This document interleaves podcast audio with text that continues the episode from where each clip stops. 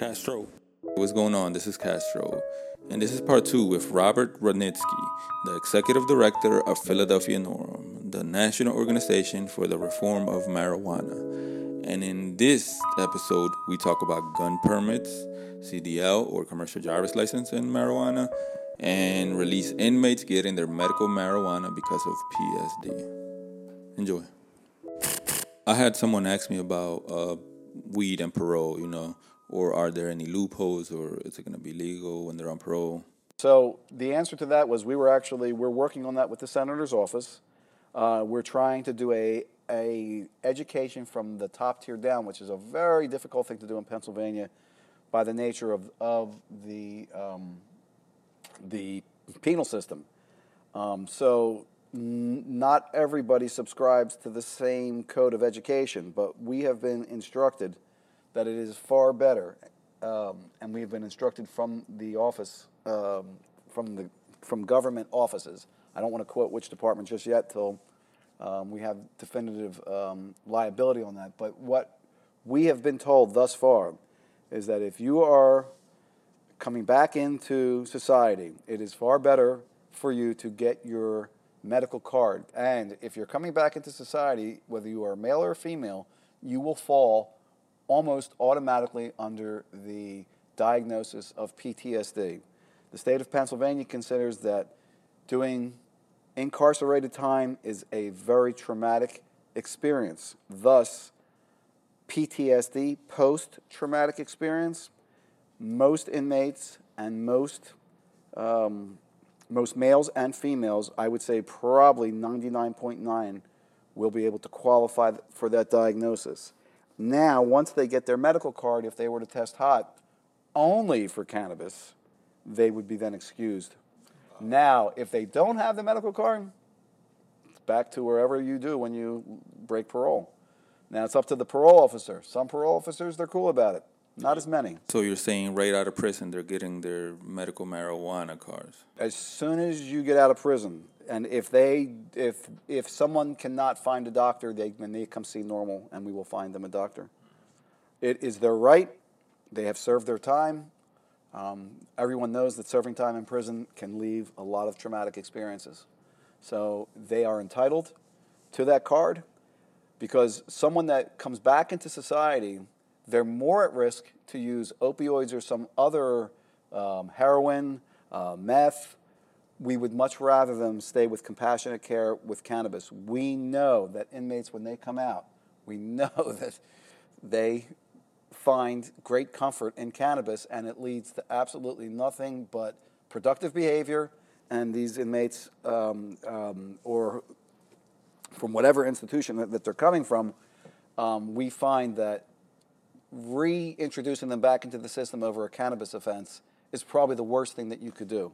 What we need to do is protect them from being reintroduced to opioids because when someone is that clean for that long of a period of time and they use for the first time, they may very well likely fall back into the same trap because if they haven't been high for that period of time on opioids, they're going to chase that just like they chased it for the first time. So our goal now is to work with the parole officers, and we're actually, I don't have the, the definitive start time, but we're actually going to be starting to train parole officers in instructing their inmates that they should be getting their medical cannabis card. There are some parole officers that have actually gotten hip to it and, and are recommending it, but, but I would tell you in Pennsylvania, no way. No way, especially in a, in a state where we make money from prisons. No way. So, anyone that hears this, and if you've served time, you, you call up Philly NORML, and we'll make sure that uh, you get under uh, post traumatic stress disorder. Wow, so if you have a certified parole officer, he can get you your medical marijuana card. What about for uh, CDL holders? So, I have a CDL myself. Uh, I've been a commercial driver uh, as long as they've been out. Um, for all the years that I've been doing it, I, like everyone else, uh, would have to. Uh, I'm a cannabis user, so I would have to lie or borrow someone else's urine or find some way to pass the test. What people should know is that for the bulk of the urine tests now, they're not screening for cannabis anymore. so you may just be able to take your test. What I strongly recommend is that you do not the admittance of having a marijuana card puts the doctor in a very precarious spot. So if you have a marijuana card, it's your business and no one else. The state does not release that information to anyone, and it is not necessary to release it to your doctor when you're going for your time of your urine test. If you, whatever you've been doing to do clean urine, I would suggest that you keep doing it. For me, on the other hand, because I am the executive director, I did decide to challenge it. And it put my doctor in a very challenging position, which was basically under federal mandate. See, not under state. This is federal. And a medical card is a federal card because you're going in between state to state. So that is a federal mandate. The doctor is not allowed to do the test. So if you walk in and you educate your doctor to the fact that you are a medical cannabis card, you have now put your doctor in a very precarious situation because he has to lie. So I would suggest not doing that and keep that information to yourself as long as you've been doing it thus far. In my situation, the doctor turned me down. So I actually went in and I kept my commercial driver's license. However, I am not allowed to travel outside of the state. I did what's called a self medical exam, and uh, the Department of Motor Vehicles in Pennsylvania will accept that. But you cannot get an interstate card which allows you to go to other states. That card will not be accepted. So if I were to get pulled over in another state, I could potentially be fined for not having a valid medical card. In the state of Pennsylvania, I would be covered. So there are, if you choose to keep your CDL and you stay in Pennsylvania, you can do what's called a self-test. Uh, interesting enough, you have certain organizations out there that are already starting to like let loose. Like for example, SEPTA drivers do not fall under the federal testing. So SEPTA can you can keep your CDL license and work with SEPTA, but you don't fall under a federal card. So now you're under the jurisdiction of SEPTA SEPTA has its own policy on cannabis.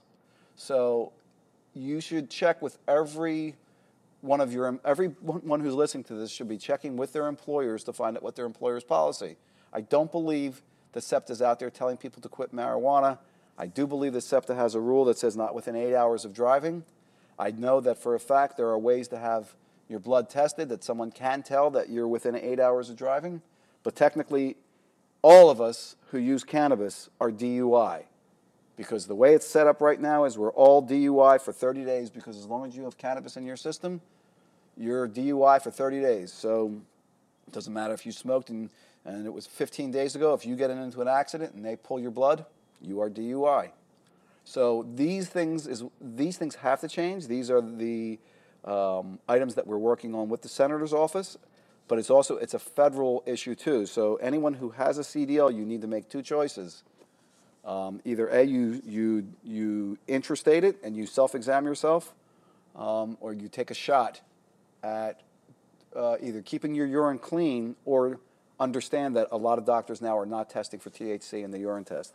What most doctors are looking for under the federal mandate is diabetes, and yes, because diabetes, if you have high blood sugar, that you can pass out behind the wheel. Oh, yeah. So they're looking for those types of things now. They're not necessary, and uh, they're certainly looking for the hardcores. You know, cocaine, meth, uh, opioids, yes. But cannabis, I've spoken to at least a dozen doctors, and not one of them are screening for the cannabis in the system now because they just don't want to be hassled. Don't forget, a doctor makes money by you coming to get your uh, medical card, and if you uh, choose not to take the test, then they have to give you your money back. So, and in my case, it was the same. As I paid him the money, and as soon as I explained to him the cannabis, he refunded my money and said, "I can't test you." so, so the doctors, believe me, they need the money too. So remember one thing I've said: if you get anything from this, the state has said clearly that the medical cards are the business of the medical card holder and the state and no one else. And that means no one else. So that means that gun people don't get access to it. That means that federal people don't get access to it. That means it is the property of the state. And if, for example, people ask me about the gun thing, um, so if you have a permit to carry, what it says on the permit to carry right now is, do you have a medical card? So if you lie you could be caught only because you, if you have to produce your medical card, it will say on the card that the time of your issuance of the card was before the issuance of the uh, right to carry card. So, what I suggest to folks is get your carry card first, because then when you answer the question, do you have a medical cannabis card, you'll be saying the truth, and no, you don't. And then if you choose to get a gun later, specifically the cannabis uh, part of it, then at least uh, you'll have the, per- the carry out of the way. Always, when you get a gun, they will ask you, do you use illegal drugs? I can't tell someone how to answer that question. They got to figure that one out for themselves. but I will tell you that the database is not to be shared with anyone. So if you had a permit to carry and then you went to go get a, a cannabis medical card, and then somebody showed at your house and said, I want your permit to carry, you would then know that the state violated your card uh, rights, which would then be a HIPAA violation, which is then punishable by a lawsuit. So the state has said they're not sharing the records. That would be a HIPAA violation of your medical records. The only way that someone with a gun permit could get that record would be through a state. Uh, so I think you'd have a pretty good case on your hands. To my knowledge to this day, no one has had to turn in their guns nor their, nor their permits to carry. So all this rolls around is we are in such a time we're in such a time right now where you have to be very precarious of what you do. But even marijuana users have the right to bear arms. We really do. So I, I, I, hope that clarifies for the CDL and for the gun permits in one pass. Yes, it does. And which should you get first? Gun permit first. And hopefully within a year we'll have this straightened out. The feds are really coming on board quickly.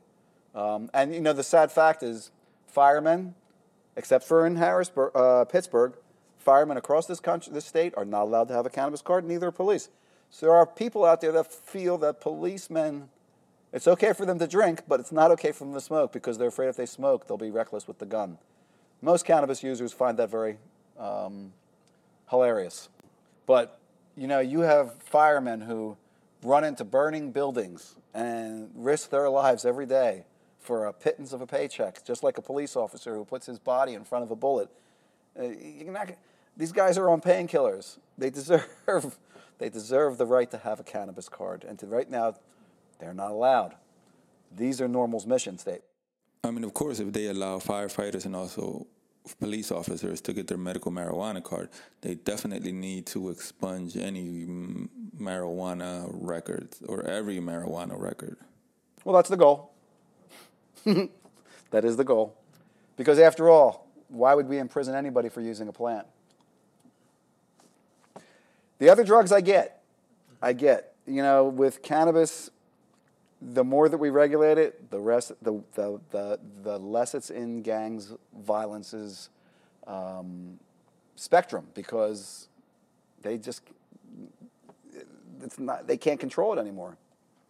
I think you're going to see a lot of more more of this legalization. You know that um, Colorado just legalized psychedelic mushrooms. Oh, really? Can't wait to see how that one fares out.